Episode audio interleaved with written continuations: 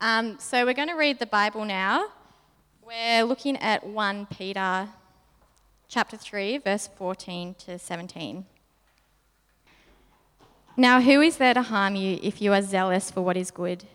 But even if you should suffer for righteousness' sake, you will be blessed. Have no fear of them, nor be troubled. But in your hearts honour Christ the Lord as holy, always being prepared to make a defence to anyone who asks you for a reason for the hope that it is in you. Yet do it with gentleness and respect, having a good conscience, so that when you are slandered, those who revile your good behaviour in Christ may be put to shame. For it is better to suffer for doing good, if that should be God's will, than doing evil. This is the word of God. All right, well, I'm Jeremy. I'm the lead pastor here at City Light. Great to be opening God's Word with you this afternoon. And we are looking at uh, just what Anna said, which is the habit of, you could call it gospel fluency or evangelism, being able to bring up Jesus in everyday conversation.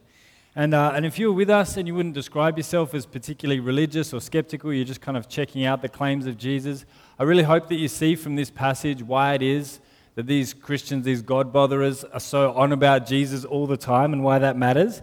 And if you are a follower of Jesus, I pray that you'll be encouraged to share the greatest hope in the universe with people who need to hear it.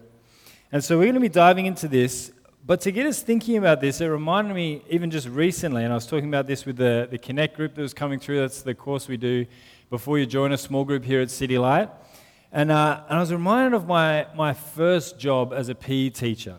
So I was twenty-one and I started at Riverside Girls, so I was barely older than the oldest students in the school, and this is my first teaching gig at an all-girls school, and that was challenging enough on its own.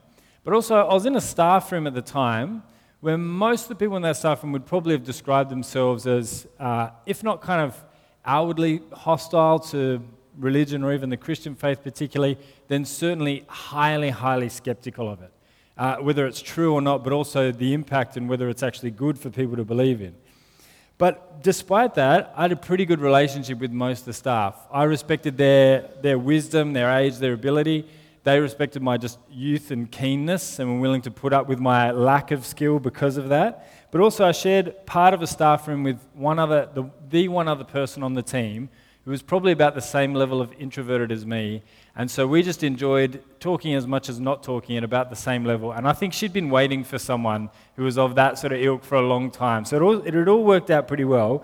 And the staff room dynamic was pretty good. But I remember one day, she used to get, my colleague used to get the, um, the paper delivered every single day. And one morning, she'd unwrapped it and rolled it out. And there on the cover was a story about a young girl called Sophie Delizio. Now, Sophie Delizio, if you know her story, you might have even heard her as an adult now speak about it, but she was severely injured when a car ploughed through the front wall of their house. And as a result, and because of the accident, she received burns to about eighty-five percent of her body. She lost both feet and some fingers and an ear, so it was a major incident. But the story on the front of the paper was not about that incident. That several years later, while she was still a young girl, her nanny was pushing her across a pedestrian crossing, and a driver didn't slow down in time and hit them and sent her sprawling about eighteen metres. She had a broken jaw, shoulder, ribs, and had a heart attack as a result. But she survived. And she grew up and is now speaking about those experiences, and her mum now speaks of how her faith kind of led her through that time. But this was on the front page of the paper that day. And my colleague looked at it, and she was there with another one of my colleagues, and she said, "It just makes you think there is no God." And as if they both knew, at the same moment, they kind of turned to me as like the nominated Christian delegate in the room, because they knew that I, I believed in Jesus, they knew I went to church, and so she'd said it, and they both just went, as if to say, "Yeah, guy, what do you think?" And I presented one of the most eloquent defenses of the gospel that I've ever presented. No, of course I didn't. I froze like a rabbit in the headlights. And my mind was spinning at about a thousand miles an hour, but it couldn't produce a single word. And I was just jammed. And I remember like even reliving the moment later, thinking like, just say anything, idiot. Just like a word. But I didn't. I just went quiet, and then the moment passed. Now I wonder if you've ever been in that position. It's like a it's like a press conference and the mic is on and you're just doing nothing. I felt ill-prepared and ill-equipped for the moment. And and maybe in maybe in your particular moment you were able to escape anonymously. It was a moment where you're like, this is a time where I should speak up, but I'm still operating as a secret agent Christian in my workplace and nobody knows, so if I just keep my head low, this is going to swing straight by me. Or maybe it was you were put on the spot. But I imagine if it hasn't happened yet, at some point it will. There will be, well, depending on which way you see it, the challenge or the opportunity to speak about Jesus in that moment. And this scripture that we're opening up today is to encourage you to be ready for that moment when it comes. That you might speak of Jesus well, and that you might do it, if you heard in the reading there, with gentleness and respect. That you might witness to Jesus and the glory of the hope that is in him, and present a defense of the gospel in a way that honors and respects others and yet holds fast to the truth of the gospel. And in order to do this, this passage gives us three keys, and they're in this order. The first is, don't fear. The second is, set apart Christ as Lord. And the third is, be prepared. Don't fear, set apart Christ as Lord, and be prepared. And so I'm going to pray that as we dive into First Peter three, that we'd see exactly these things, and that God by His Spirit would empower us to be His witnesses. Let's pray. Father, we just praise you that the gospel is so good and that it's news that's to be shared, and it's news that is being shared across the globe right now, even in contexts where it's illegal to share Jesus. That your people so love Christ and are so compelled by the love of Christ that they cannot but help to speak of Jesus. And so, Father, we pray that we would have a passion to share Christ, and that it would all be for the glory of your name. Amen. Well, the first key, as we said, is having no fear. And this letter is written, it's called First Peter because, funnily enough, it was written by Peter. It was, they weren't very creative with the titles in the New Testament. And Peter was uh, one of Jesus' closest friends. He was one of a group of twelve men who had followed Jesus around for pretty much the entirety of his ministry. So three years. They saw everything that Jesus taught, everything that he did. They were witnesses to his death and to his resurrection. And Peter's now writing to a church that are spread out all across the Roman Empire because they've been persecuted. Christians were being arrested, or they were being beaten up, or they were being put in jail. And because of that, they kept moving on to new areas. But as they did, they would share the gospel, plant churches, and so the gospel spread out all across the Roman Empire. And so Peter writes this letter to them, and he writes it to the church that's spread out, and he wants to encourage them. And in this section he says, First Peter three, thirteen to fourteen, "Now who is there to harm you if you are zealous for what is good? But even if you should suffer for righteousness' sake, you'll be blessed. Have no fear of them, nor be troubled." So here Peter says something that's a bit strange. He says, now who is there to harm you if you're passionate for doing what's good? And of course, the answer is pretty much everyone at that point. He's writing to a church who know that they're spread out because people have been chasing after them specifically because they follow Jesus. So why is he asking this question in this way? We've just got to backtrack a little bit in this section of Peter to see why. In the section just before what we read out, look what it says in First Peter three, eight to twelve. It says, "Finally, all of you have unity of mind, sympathy, brotherly love, a tender heart, and a humble mind. Do not repay evil for evil or reviling for reviling, but on the contrary, bless. For to this you are called, that you may obtain a blessing. For whoever desires to love life and see good days, let him keep his tongue from evil and his lips from speaking deceit. Let him turn away from evil and do good. Let him seek peace and pursue it. For the eyes of the Lord are on the righteous, and his ears are open to their prayer. But the face of the Lord is against those who do evil." He's quoting here an Old Testament passage that's laying out that ultimately it's God who is the judge. And so he's saying, look, if the gospel is true, if Jesus died in your place for your sin and cancelled your debt before God, and now God has welcomed you in as his own child, as a daughter, as a son, if God loves you and has given you indestructible life, well, who can be against you? He's saying ultimately, even if your life should be taken, you'll be fine. God will be the one who looks after you. And in the context of that, he says, so who is there then to harm you?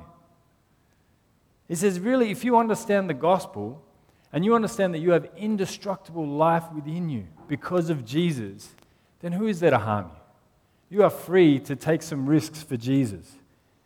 It's like when, when, you, when you unleash a bunch of kids on a jumping castle.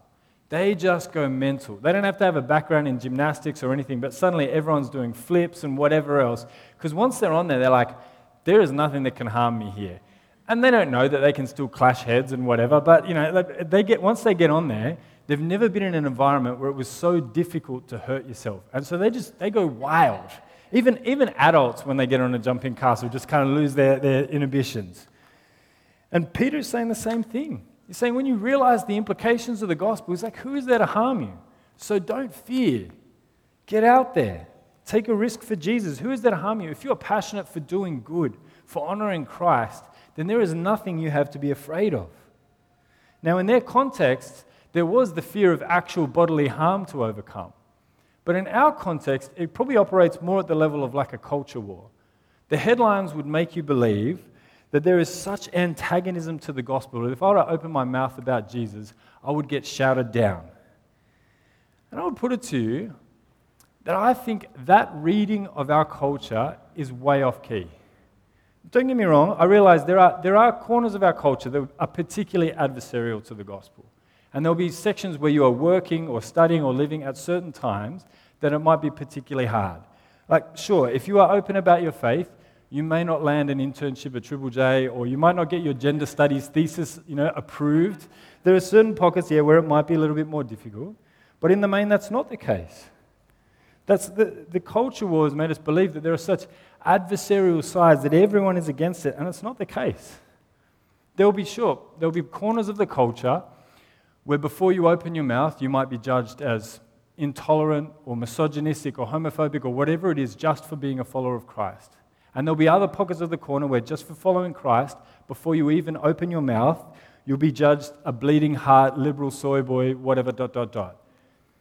But for most people, for most people, ninety, ninety-five percent in the culture are somewhere in the middle who are wrestling with the big questions of the meaning of life and have not yet made up their minds and want to know real answers to real questions. We're called not to fear. Don't believe the hype. Most people want to know and engage in their worldview and to think about it intelligently. There's good reason to share Christ. So that's the first one, not to fear. But then Peter goes on to say, but also, honor Christ as holy in your heart. Look what he says, First Peter three fifteen. But in your hearts, honor Christ the Lord as holy, always being prepared to make a defense to anyone who asks you for a reason for the hope that is in you. The second key is to honor Christ the Lord as holy. What does that mean? The whole way through the Bible, from the time that the people of Israel, God's people, are gathered together, they are reminded again and again and again, God is holy. He is different. He is set apart. He is other. He is not like the false gods of the nations around them. He's not just something that we've made up. He's not just like a super version of a human. He is completely other, transcendent, beyond this world, beyond our understanding. And Peter says this is crucial for being ready to give an answer for the hope that you have. If you just consider Christ a religious set of ideas, a concept, a way of living, that is insufficient to move you to want to share about him. Not only that, it's insufficient for anyone to take any interest in. See, we live in a, in a secular culture, and the word secular literally meaning of the age. That is that to, to live in a secular worldview is that anything meaningful or significant that is to happen in life happens in the here and now, somewhere between birth and death. There's no world beyond this world, and there's no life beyond this life. But in Jesus, we see that there is a transcendent God who came down to meet with us and to be with us. We see that Jesus is someone, something entirely other. And so the work of sharing Christ is to be a people that give others a clue that there is a world beyond this world that is far more beautiful than anyone could imagine. Try and just, just go with me on this one. Try and think of it in this way. Imagine you you sit down at a cafe and an old woman come and sit, comes and sits down next to you. And the first thing she says to you is, oh, I knew that you were going to take up a seat next to me. And you kind of, you run it over in your head and you think, well, she sat next to me. But then you see that her, her stuff was all on the chair initially, so it was you who sat next to her. But before you can even ask her about that, she starts rattling on about a bunch of things. And before long, you start to find yourself thinking, how long am I going to be stuck in this conversation? When she says something that grabs your interest, she says, you know, I'm not from around here. And again, you're starting to think, gosh, I, yeah, this eccentric old woman, I imagine that you're not, and I imagine you've got a whole bunch of things to say that I really don't have time for. When suddenly, she grabs from a bag an object and pulls it out. And when you look at it, it's something that because it seems so symmetrical and perfect, you imagine it to be a cube, but as you look more closely on inspection, the lines seem to bend or move when you look at them. Not only that, but it's almost impossible to wrap your senses around it. You can't tell whether a hand is sort of through the object or underneath it, supporting it. As well as that, the color too is hard to lock down. You imagine it to be a kind of bright color like a red or yellow or blue or purple, but it's something sort of in between all of those. It seems entirely inexplicable. And then she says, you get the idea, right? I've seen things that you haven't seen and a world that you don't know anything of. And then leaves. If that happened to you, it's fair to say that you would at the least bit be curious, right? It's easy to dismiss someone if they speak about something and then produce nothing to give you any clue that they actually have any authority to speak on it. But to meet someone who would actually give you some kind of clue that they might have known or visited something otherworldly, you'd want to know about it. The work of telling others about Christ is to have a vision of the goodness and greatness of Jesus that is so beyond this world, that is so biblical and right and transcendent, that when you speak of Jesus, people would get a sense that you have experienced a God who is beyond this universe, that you have met someone who is unlike anyone or anything else in this world. Peter says the first work is to set apart Christ as holy, to have a vision of his greatness and magnificence so that when you speak of Jesus, people get a sense of like, wow, what is that? What are you talking about? A God who is three in one, loving and yet wrathful, God and yet man, unspeakably good and utterly merciful, who lives in unapproachable light and yet deigns to speak to people like us. God is holy, other, like nothing anyone has experienced in this life. See, in a secular culture, everything we experience is just another consumable thing. It's another thing that belongs to the here and now. And the work of telling people of Christ is to awaken people from this secular boredom to say, there is a God who wants to know you, and he is like no one or nothing else you have ever encountered before. And see, as we go through this series on thriving, and as we look through these habits, it's true that they're all interconnected. Because the first week we looked at encountering God in his word and in prayer. And it is the case that that is where you get a vision of God as holy. And not only that, but as we as we steward our finances as people who love Christ and treasure Christ, it reinforces in us the belief that there is a God who is worth living everything for. And really that's connected then to us sharing Jesus day by day by day. That as we live with for him and bring more of our life under his rule, we are more prone to speak of his goodness and his mercy and his life-giving power. See, Peter here says the first thing is to honor Christ as holy in your heart, because it's more important that you would have a right heart than right arguments. In speaking of Jesus, it matters so much more that we know him personally and what he is like, more than just having a series of logical arguments to, to bring to any discussion. So Peter here says, honor Christ as holy in your hearts. But then he goes on to say, as well as that, be prepared to give an answer. Look what he says in First Peter three fifteen. It says, but in your hearts honor Christ the Lord as holy, always being prepared to make a defense for anyone who asks you to give a reason for the hope that is in you. Peter says, you get a vision of, of who Jesus is, but then also be ready for the moment when someone asks you to give an answer for why and what you believe. Now, there's a prevailing belief in our culture that everything authentic is, on, is spontaneous, and that actually to prepare for something is one of the most inauthentic things you can do, and particularly when it comes to something like speaking about Jesus. To prepare what you would say is kind of tantamount to being a salesperson, that you're preparing like an elevator pitch, that you can kind of tell someone under thirty seconds what your thing is about. It's kind of like used car salesmanship or like pyramid scheme. It's not a pyramid scheme, it's a multi-level marketing platform, you know, that, that level of kind of stuff.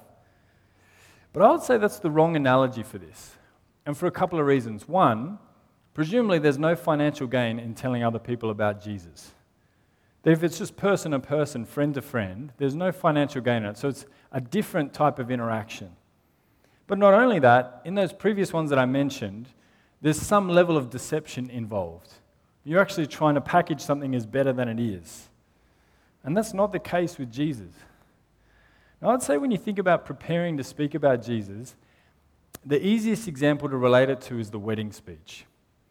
If you don't believe me that love equals preparation, just, just think about the difference between the bridesmaids' speeches and the groomsmen's speeches. Just as you, th- I've been to, I know I've been to more than my fair share of weddings as a pastor, and having worked in the church for a while, I've been to more than a few, but there is an established pattern that generally when the bridesmaids get up, there'll be notes.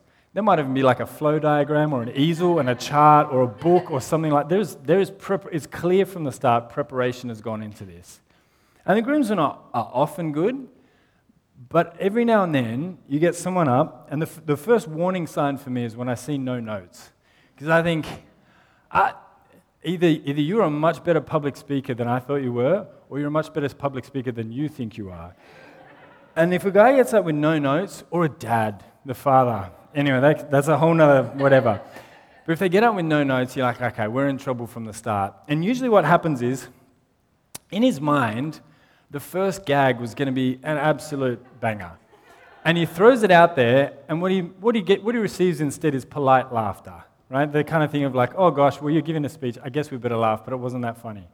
And he panics. And so he goes into the bottom drawer of stories and pulls out some of the worst or greasiest stories and lays, and then that one kind of maybe gets a laugh, and then he just gets deeper and deeper into it until before he knows it, he's given a horrible twenty-first speech at a wedding that was meant to be dignified and formal.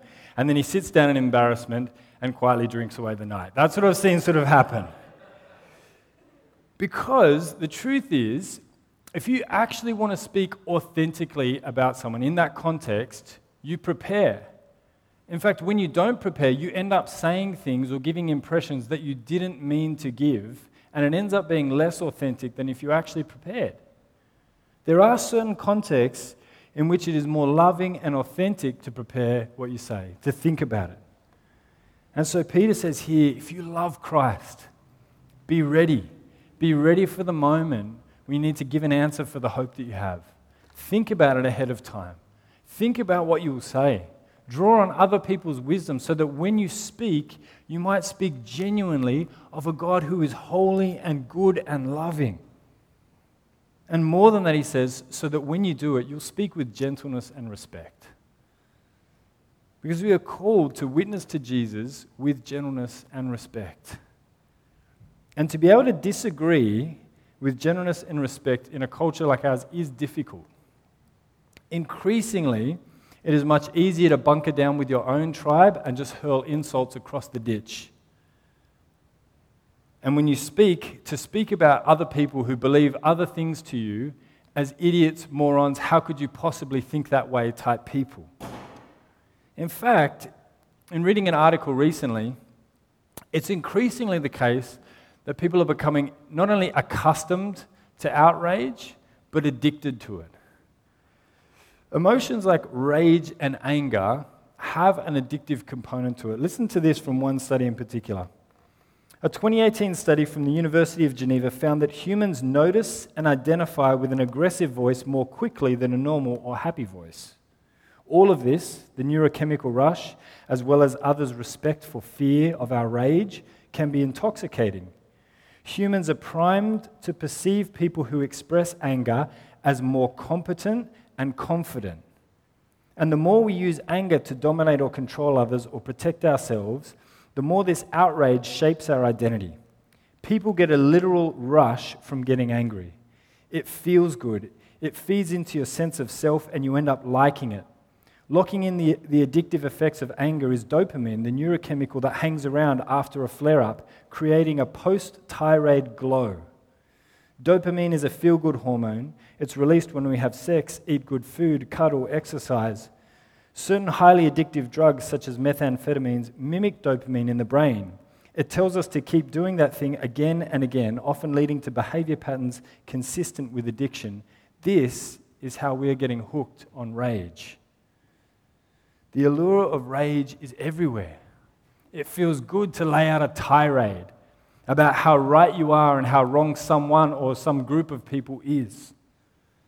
But Peter says this is not the way of Christ. Don't be mistaken. Gentleness is not weakness. Gentleness is strength restrained. When Jesus walked on earth, he knew that he had appointed a day when he would judge the living and the dead, where rulers would cower before him and would rather have rocks come and crush their heads than to meet him face to face. But for now, Jesus came in gentleness and the restraint of power. He was like a lamb led to the slaughter. He didn't repay evil for evil, and his followers are called to do the same, to testify to Jesus, to not compromise on the truth, and yet to do it with gentleness and respect. So Peter says, be ready for the moment. Be prepared to give an answer for Jesus so that when you do, you'll speak of a holy God, and yet you'll do it with gentleness and respect. And so in applying this this week, as we move to, to our small groups, there are really three questions that we're going to land on. Rather than leaving it all, all vague and out there about sharing the gospel of Jesus, we want you to take some time and to think about three to five people who you dearly love, that you would love to know the goodness and hope of Jesus. And to commit to praying to them and praying, uh, praying for them rather, and praying about how it is that you might share the gospel with them. And then to think through the how. How is it that you'll be prepared to give an answer? We're going to share with you a set of podcasts from a guy called Sam Chan, who's great at just, just sharing the gospel in everyday conversation. But to think about how it is that you might be able to share Jesus just in the everyday stuff of life. That it wouldn't be some grand moment that you build towards, but just day in, day out, week in, week out, to share Christ with one another. And to think about when, the last question, when it is that you might make a moment to actually share the gospel with someone. When it is that you might invite someone to come along, even over these three weeks as we head down to the high school.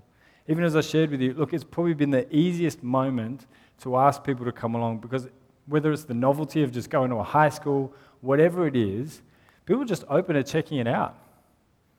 They do want to know. And so I'd encourage you this week, wherever you're at, to take the next step forward in sharing Christ week to week.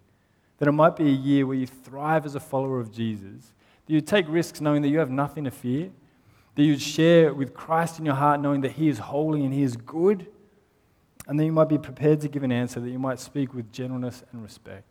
Let's pray that we would do this. Father, we praise you that your gospel is so good. That the good news of Jesus is unspeakably good. That you have loved us with an everlasting love. That you have shown us mercy beyond any mercy we've been shown. And Father, we just pray that you'd help us to speak rightly of Christ. That we'd be prepared to give an answer of the hope that we have in Jesus. And Father, may we do this to honor you with gentleness and respect. Father, make us a people who have a passion to do what is right, to love and to honor Christ, and all of this that people might come to know the healing, the forgiveness, and the renewal that's in Jesus that can be found nowhere else. And Father, we pray all of these things for the sake of your holy name. Amen. We're going to take a minute to reflect on these things. And if you wanted to, it's a time to grab out those cards that are on your seat. If you wanted to join a small group here at City Light, that's the best way to let us know. But if you'd like us to be praying for you, for boldness as you share Christ with others, we'd love to be praying alongside of you. So take a moment to grab those out, and we'll, uh, after that, stand and give praise to God.